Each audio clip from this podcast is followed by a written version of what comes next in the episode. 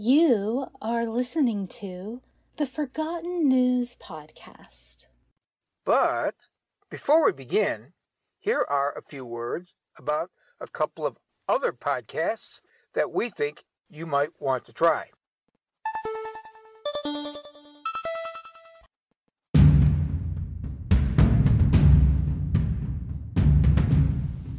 Police departments around the country are notorious for turning a blind eye towards officers who have committed serious offenses. I'm Katherine Sheffield, the host of A Few Bad Apples, a weekly podcast that takes listeners into deep dives of crimes committed by bad apple officers. Not all policemen are bad, and in fact, I highlight a positive story at the end of every episode. Sharing these victim stories is my way to provoke change within police departments.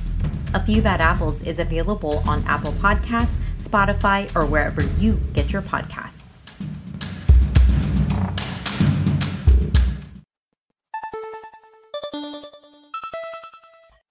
After my first few episodes, some of my newfound fans called me a lore master, which was an honor and so epically cool. But the thing is, I desire to be known as the lore master. So, this is the tale of the rise of an epic podcast that critics say is redefining a genre. The tale of a man who decided that his calling in life was to give a future to the past. The saga of Arjun, your lore master. Come dream with me as we go deep into our stories. If you think you've been taken to a battlefield before, I assure you, you're mistaken. So take a deep breath, let it out slowly, put some smoke in the air if you choose, and prepare to let your mind flow to my voice as we go deep. Welcome to Deep into History, available everywhere.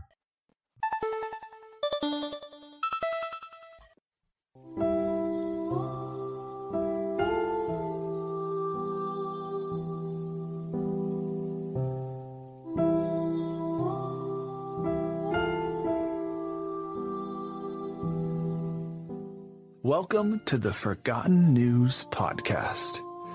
This is your window to hear true stories from long ago. Stories that once made headlines. Stories that people thought would be unforgettable. Yet those stories were soon lost in the sands of time or were buried deep in the dustbin of history. In this podcast, we shake off the sand and dust from those stories and share them here with you, as fresh as the day they were first told.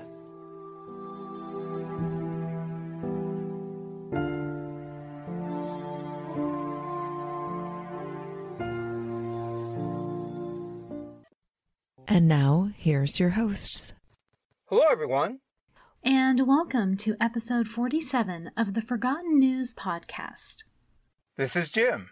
Hey there, this is Kit. This is Jessica.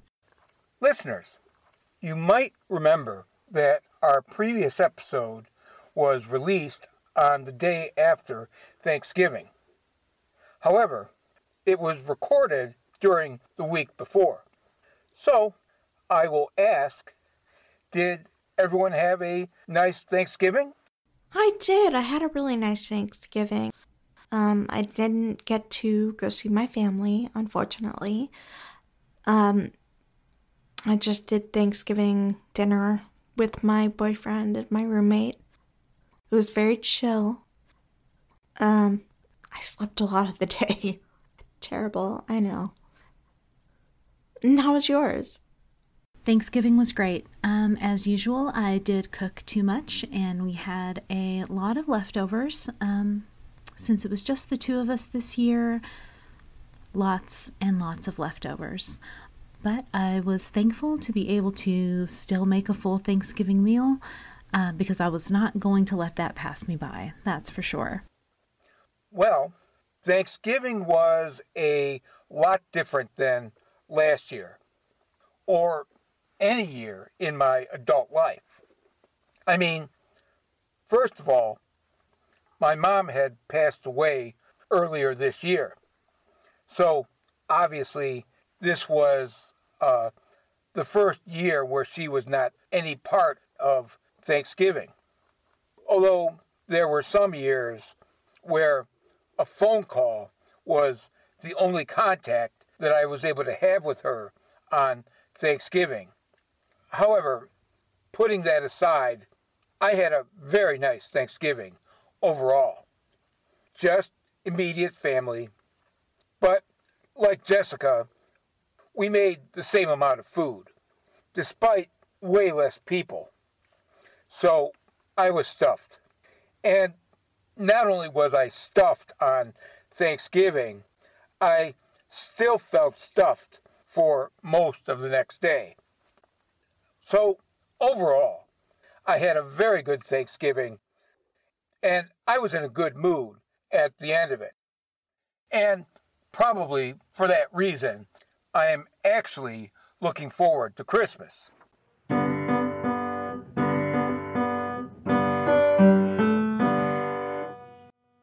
Now, needless to say, Christmas and New Year are around the corner. So, listeners, we have a couple of Christmas gifts for you. We will tell you about the first gift in just a moment. You will hear about our second gift after our featured story.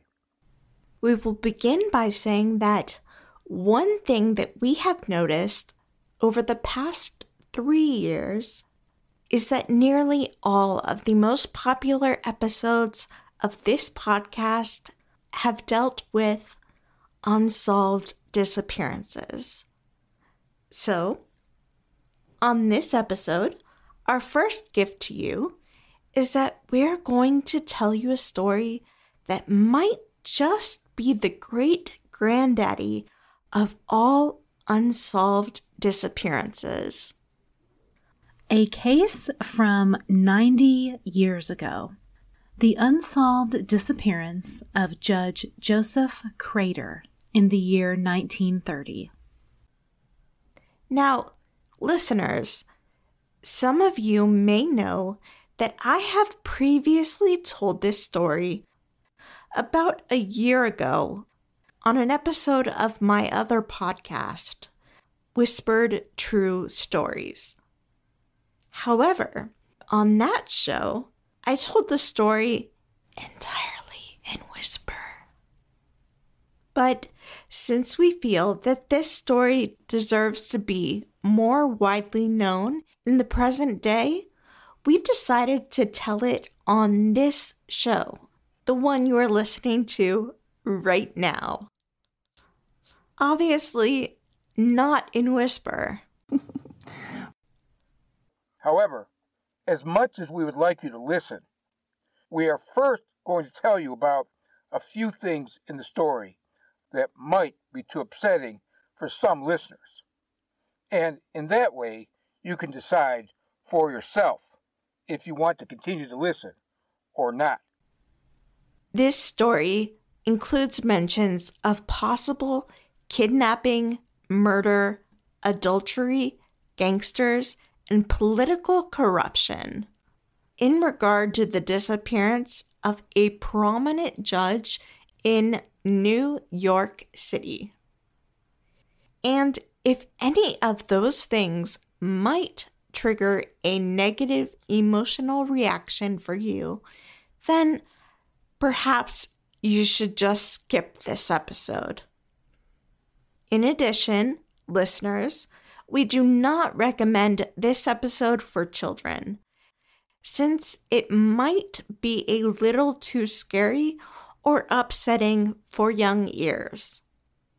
So, if any little ones are nearby, we suggest that you either put on earbuds or headphones or listen at a later time when no children are in the vicinity. And since this is a very mysterious story, it will be narrated by our very mysterious co host, Jessica Malone. And with all that having been said, on with the show.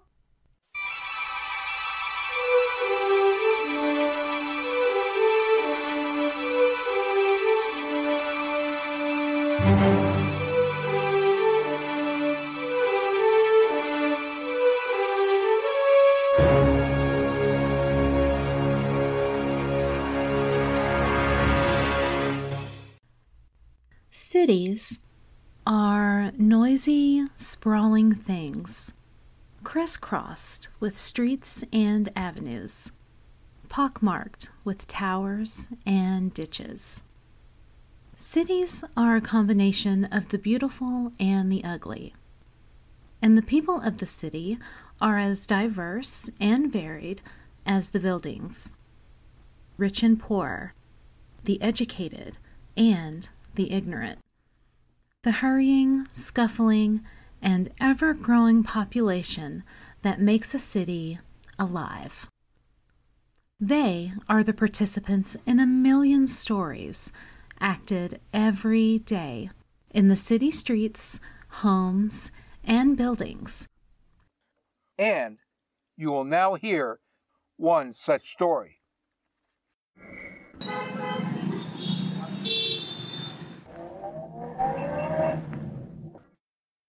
Our story begins on August 6, 1930, in New York City. On that evening, Judge Joseph Crater got into a taxicab in front of a restaurant at 332 West 45th Street. He waved goodbye to a couple of his friends and then Judge Crater was never seen or heard from ever again. And before I say anything else, I will mention that nearly every description of his disappearance begins with Judge Crater getting into this cab and then simply vanishing. However, the two friends to whom he supposedly waved goodbye, a man and a woman, later claimed that they had been misunderstood and that in actuality it had been the two of them who had gotten into the cab and waved goodbye, and that Judge Crater had then simply walked away down the street and evidently into the bowels of oblivion. But regardless of which version is true, it is obviously difficult for anyone to disappear completely, and it would seem especially difficult for Judge Crater. He was 41 years old, 6 feet tall, and 185 pounds, with a very distinguished face. He was known for always being well dressed. In fact, his suits were handmade by the most expensive tailor shop in New York. He was a judge of the New York Supreme Court, which is actually a trial court for the county of New York, despite the fancy name. And, just for the sake of trivia, I will mention that the highest level court in the state of New York is called the Court of Appeals. Okay, now that you know that, we will move on. Judge Crater was married. He had met his wife, Stella Wheeler, in 1917 when he served as her divorce lawyer. They were married a mere seven days after her divorce was finalized. At this point in time, she was 18 years old, and Crater was 29. Shortly before their marriage, he had written a letter to a friend in which he described Stella as, a warm summer breeze that had somehow been transformed into a lovely 100 pound beautiful girl. But those warm feelings towards Stella must have gradually cooled during the following years, because during the decade prior to August 1930, it was very rare for her to be seen with him, particularly not in the evening when Judge Crater would actively enjoy the very best restaurants, nightclubs, Broadway plays, as well as every other type of entertainment that was available in New York City.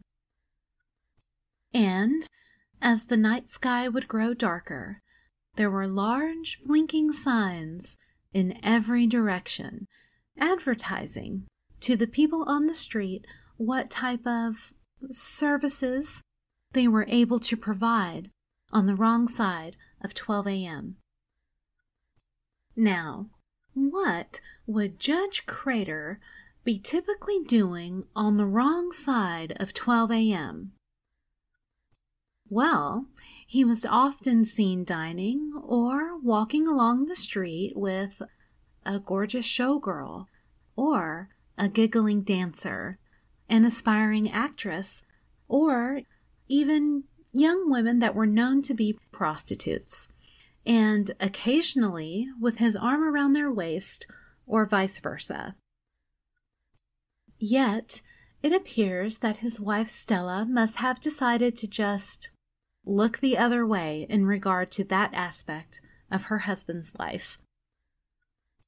The best example of this is the fact that during the month before his disappearance, the couple had gone on a summertime vacation together in Maine. However, at some point near the end of July, Judge Crater received an unexpected telephone call. Something about the call must have rattled him because he reacted by telling his wife that he needed to return to New York immediately to straighten something out. The next day, he went to their apartment on Fifth Avenue. But instead of handling any business, he then went to Atlantic City, New Jersey, with a showgirl named Sally Ritzie, who might or might not have been his mistress. Incidentally, Sally Ritzie went by the stage name Ritz, which is the name she is most commonly referred to in most reference sources. Judge Crater returned to Maine on August 1st. He traveled back to New York on August 3rd. However, before making this final trip, he promised Stella that he would return to Maine in time for her birthday on August 9th. According to Stella, the judge had been in good spirits and was behaving normally when he left for New York City. On the morning of August 6th, Crater spent two hours going through his files at the courthouse. He may or may not have destroyed a number of documents. Judge Crater then told his law clerk to cash two checks for him for a combined sum of approximately $6,000, which is equal to nearly 80,000 in the present day. He then left his office with two briefcases, which he took to his apartment together with his clerk, who he then gave the rest of the day off. The papers in these briefcases were never found. Mrs. Crater was unable to throw any light on her husband's disappearance, but some weeks later she found two envelopes in a desk. One contained nearly 7000 in cash, and the other his life insurance policies for $30,000. Interestingly, there was no immediate reaction from the public or the police to Judge Crater's disappearance. But when he did not return to Maine for over 10 days, his wife began making calls to their friends in New York asking if anyone had seen him. It appears that some of his male friends thought he had gone off on an escapade with a showgirl, perhaps Sally Ritzie, the same young lady that he had taken to Atlantic City five days before he disappeared. However, at the beginning of the week of August 25th, 1930, when he failed to appear for any session of court, the other judges in the courthouse became alarmed. They quietly began a search, but failed to find any trace of him. Nevertheless, for unknown reasons, the police were not notified until September 3rd and after that it immediately became front page news. And then the quest for Judge Crater quickly transformed into the largest manhunt since the search for John Wilkes Booth, the killer of Abraham Lincoln. But by the time that the police were finally involved, the trail had gone cold. Crater disappeared at around the time of the beginning of a massive investigation into political corruption in New York and connections between gangsters and politicians, including judges. So, what about Judge Crater? Was he corrupt? Early in his legal career, he had wanted to be a law professor, but he soon discovered that those jobs did not pay much money. He was later quoted as deciding that for him, quote, the best way to get ahead is to go into politics, unquote. The investigation into political corruption in New York revealed that to obtain an appointment to a judicial vacancy, then, quote, a man was typically expected to make a substantial contribution to the political machine, typically an amount equal to a full year's salary, unquote. In April, when Judge Crater was appointed, he had withdrawn $23,000 from his bank. It might have been for such a payoff. Another possibility involved an 18 year old showgirl, June Bryce, who had been seen talking to Crater the day before he disappeared. A lawyer acting for Crater's wife believed that Bryce had been at the center of a scheme to blackmail Crater, which would explain why Crater had taken cash out of the bank and that her boyfriend, a mafia gangster, had killed the judge. Bryce disappeared the exact day that a grand jury was to convene on the case. In 1948, she was discovered to be institutionalized in a mental hospital. On February 20th, 1931, a coat belonging to Judge Crater was found in the apartment of an expensive prostitute named Vivian Gordon. Five days later, she was found murdered. In October 1930, a grand jury began examining the disappearance. There were a total of 95 witnesses and 975 typewritten pages of testimony. The conclusion of the grand jury was that, quote, the evidence is insufficient to warrant any expression of opinion as to whether Crater is alive or dead, or as to whether he has absented himself voluntarily, or is suffering from a disease in the nature of amnesia, or is the victim of a crime. Unquote. Subsequently, the name of Judge Crater remained as number 13595 on the missing persons file between 1930 and 1979 when it was finally closed. The chief of the Bureau stated on the anniversary of the disappearance in August 1974, quote, the chances are a 100% that he will never be found, unquote. There are many people who believe that he simply took off to Canada to avoid becoming entangled or smeared in the corruption investigation. However, it seems unlikely that he could have done that without eventually being recognized by someone. Over the years, the New York City police have even dug places suggested by rumors connected to mafia informants, visions from psychics, and anonymous letters but unfortunately without any success. Judge Crater's wife soon drifted into poverty without his income. She eventually found a job working as a telephone operator, making $12 per week, approximately 400 in the present day. In 1937, she went to court asking for her husband to be declared legally dead. Two years later, she received a ruling in her favor, and Judge Crater was declared to be dead, which enabled Mrs. Crater to collect his life insurance, approximately $20,000 at the time, the equivalent of nearly 400,000 in the present day.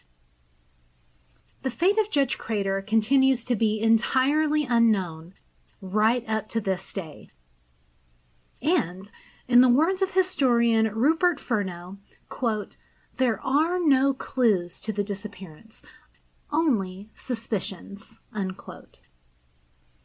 I will mention, just as a side note, that for almost 50 years after his disappearance, the name of Judge Crater was often used as a punchline for jokes by professional comedians. For example, it was very common in the 40s, 50s, and early 1960s when a comic would tell a joke that got no laughs to slowly look around the silent room and say, as if making an announcement, Judge Crater, call your office. And those jokes would almost always get a laugh. As late as 1988, there was a joke about Judge Crater in an episode of the TV show Designing Women. But in more recent years, jokes about Judge Crater have pretty much gone away, partly because he has mostly faded from the memory of the public, and perhaps because it has become bad taste to make jokes about people who have gone missing. And, on that note, we have now reached the end of our story.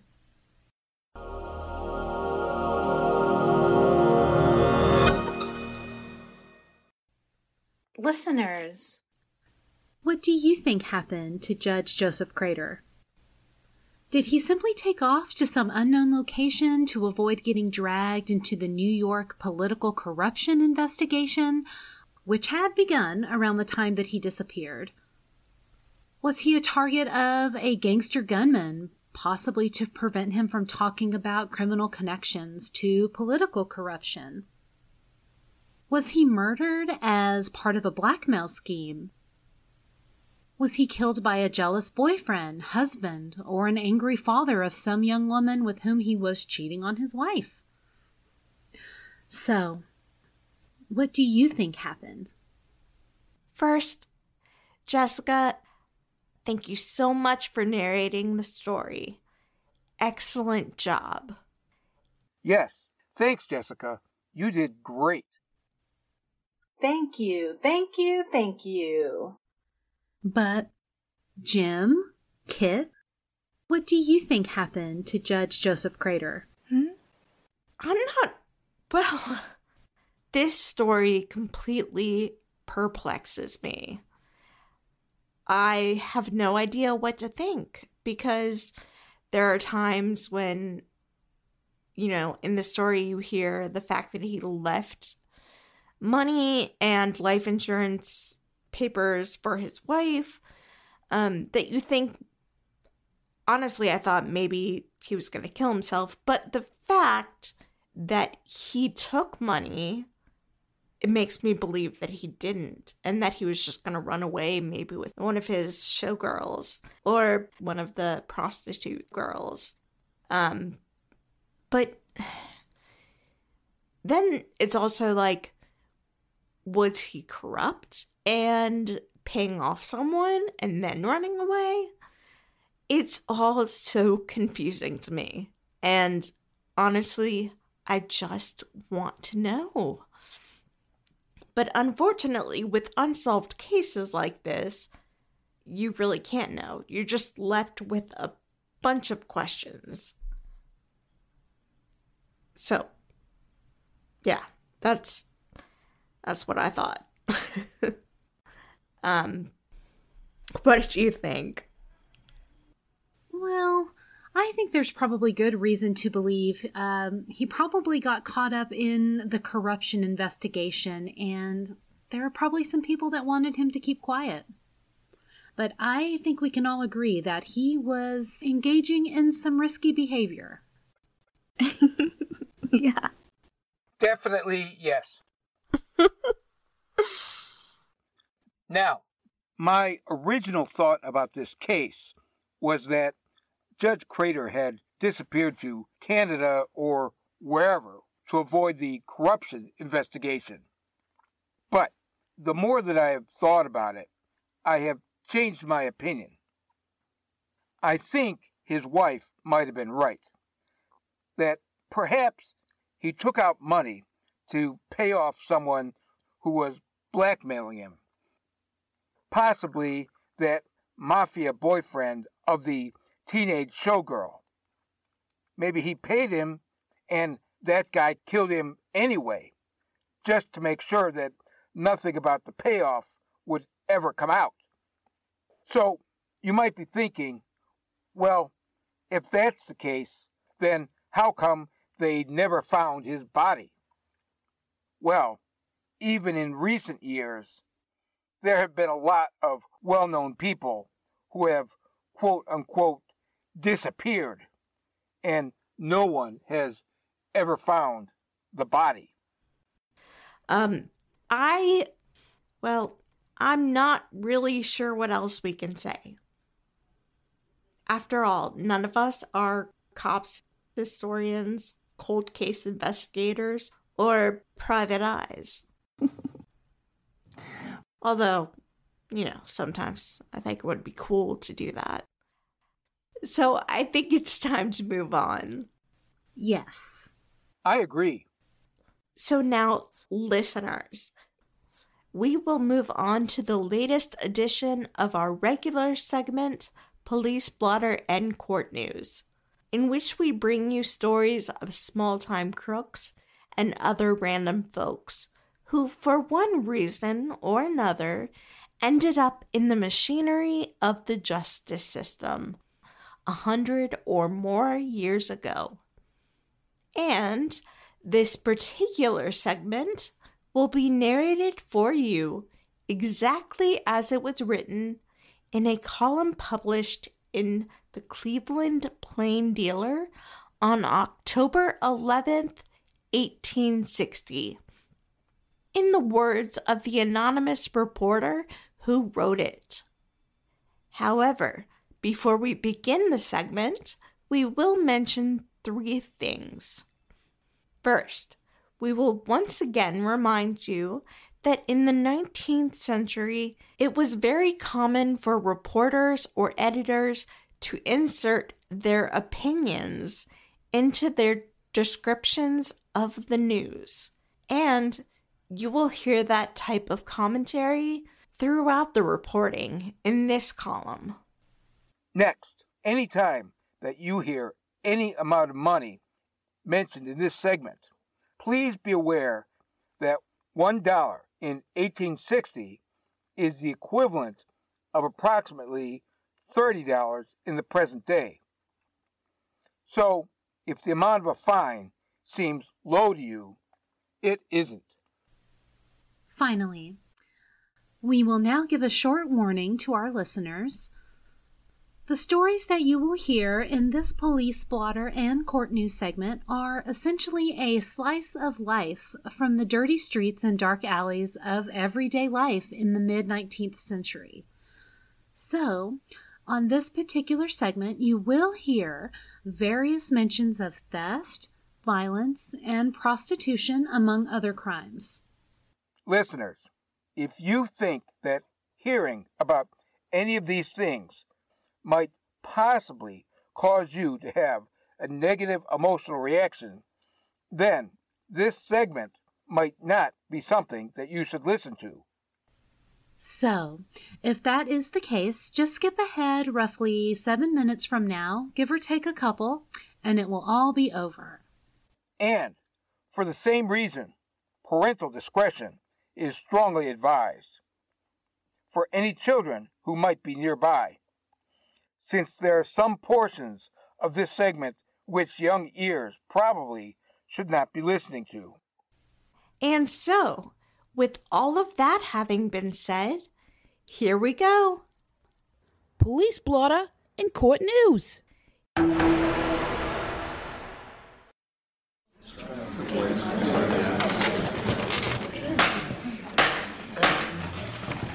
Order in the court. Municipal Court, Cleveland, Ohio, October 11, 1860. Thomas Allen and Charles Gallagher, charged with disorderly conduct. These two well known fighting men had a fight on a public street after leaving a tavern yesterday.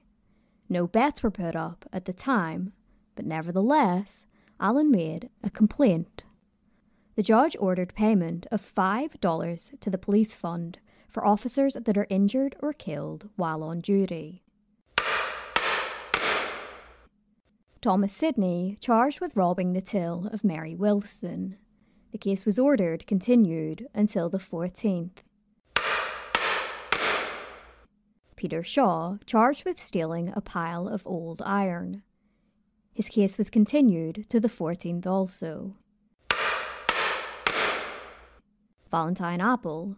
This bad fruit was charged with using indecent and insulting language. He was convicted and fined $10 and court costs. William and Mary Alexander, husband and wife, charged with operating a house of prostitution. William, alias Elephant Bill, was also charged with being a procurer of prostitutes for his house and for several others. According to sworn testimony given in court today, Elephant Bill leads and controls a group of approximately a dozen men and women known as cadets, who are thoroughly trained in various methods of deception, seduction, persuasion, and flattery these cadets go out to the countryside on the outskirts of town three or four times a week to procure naive young women and girls for brothels in this city. Specifically, for houses with reputations for exclusively employing daughters from good families. The courtroom heard the testimony of three girls, 16 to 21 years of age, who had been lured, in this manner, by false promises and then forced to become common prostitutes, or to be whipped with a lash by Elephant Bill. However, they had managed to obtain their freedom when the police recently raided the house where they had been imprisoned. The defendants were convicted of the charges. Mary Alexander pled guilty to keeping a house of prostitution. She was fined $10 and court costs. William Alexander was fined $30 and court costs and sentenced to the dungeon of the jail for 14 days. Editor's note Elephant Bill is one ugly customer and even attempted to resist the police officers when they took him out of the courtroom, but they speedily induced him to cool down. J.G. Orth, charged with attempting to kill his father. He waived his right to a preliminary examination and was bound over to the Court of Common Pleas for trial. The judge authorized bail to be granted in the sum of $4,000. I hereby declare this court is adjourned. And that brings us to the end of the police blotter and court news from October 11th, 1860. We hope that this short visit to some of the dim, dusty, and rowdy side streets of yesteryear was an interesting and educational experience for you. And before we move on, we would like to thank our guest narrator and guest voices on this Police Blotter segment. Hey everybody, this is Emily G. Thompson, a true crime author and podcaster. I'm the host of Morbidology, which is a weekly true crime podcast uncovering some of the world's most heinous murders. I'm also the co host of The Shattered Window, which is an investigative true crime series uncovering the murder of Jacqueline de Wallaby over the course of 10 episodes. Make sure you're subscribed to Morbidology and The Shattered Window wherever you listen to podcasts. Hello, everybody. My name is Karen Wickiam, and I am the host of STAT Shocking Traumas and Treatments. Jeremy Collins of the podcast We Listen to Facebook group and host of the podcast by the same name.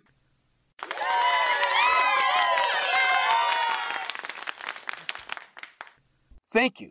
Terrific narration. Thank you. That was wonderful. Yes, thank you so much, everyone. And listeners, we would very much like to be able to tell police blotter stories from the 19th century newspapers of your city or town. So, if you have the time and ability, just send it to us by email. The address is forgottennewspodcast at gmail.com. Now, moving along, the next thing on our agenda is the recommendations and advice segment. But on this episode, we only have one suggestion, and Here it is. Be sure to listen to our next episode, where we will feature a recording of the 1939 radio broadcast of the Campbell Playhouse audio drama adaptation of the story A Christmas Carol by Charles Dickens, with the voices of the great actors Orson Welles and Lionel Barrymore. This will be our third annual presentation of this awesome audio drama. We will be releasing that very special episode on December 21st. So be sure to tune in and check it out. I'm really looking forward to that. Listeners, if you are a fan of the Forgotten News podcast, then please be sure to go to iTunes, also known as Apple Podcasts, and rate, review, and subscribe to our show. It definitely helps to bring in new listeners and gives us a bump in the ratings. But please, five star reviews only. Please. At least until the pandemic is over. Because I think the pandemic is causing people to be cranky. Since we've recently gotten a few reviews that are cranky. so, if you love our show, or even if you just like our show, please go to iTunes and give us a five star review.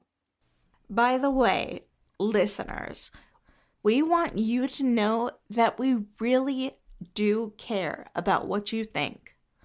Honestly, we want you to understand that. We aren't just sitting here and saying a bunch of empty words. We say what we mean and we mean what we say. So if you have any ideas, suggestions, or other comments that you want to give about the podcast or any particular episode, just send us an email. The address is forgottennewspodcast at gmail.com. You can also comment or contact us through Facebook or Twitter. Just use the search box and type Forgotten News Podcast. Now, speaking of Twitter, you can also reach me on Twitter if you have anything that you would like to talk about. And I do mean anything, but just be good. Because if you're good to me, I'll be good to you. oh, she's good. So, everyone, please be good to her. My Twitter handle is at KitCaren, and that is spelled K I T C A R E N. But please be sure to type it as all one word. Um, if you'd like to connect and chat with me about whatever, you can reach me at XOXOJessica, XOXO, on all social media platforms and at gmail.com. Listeners, Jessica is too modest to mention it, but please take a few minutes out of your day, sometime this week, and listen to her new podcast, Motor Mouth Radio. She tells fictionalized stories that are sort of like prequels to the stories told in popular songs. It's a really unique concept and definitely interesting to listen to. She's very good. Oh, wow. Now, moving on. Um. No. I think it's time to wrap up. Okay, listeners. Thanks for tuning in. Please remember that we have a special episode that we will be releasing on December 21st featuring the 1939 Campbell Playhouse radio adaptation of the story A Christmas Carol by Charles Dickens, with the voices of the great actors Orson Welles and Lionel Barrymore. Goodbye, everyone. And by the way, please wear a mask, wash your hands, avoid large gatherings, stay six feet away from basically everyone. Stay safe and you'll stay alive. And don't forget, history is weird sometimes.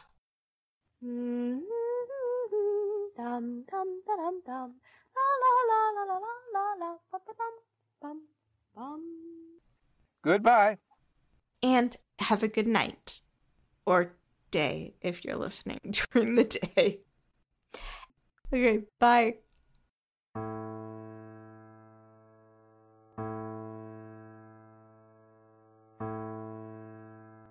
Thank you for listening to the Forgotten News Podcast.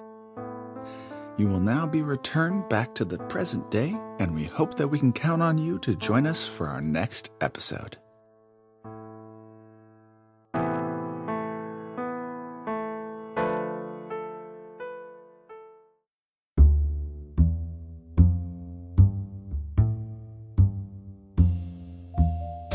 There is no trap so deadly as the trap you set for yourself.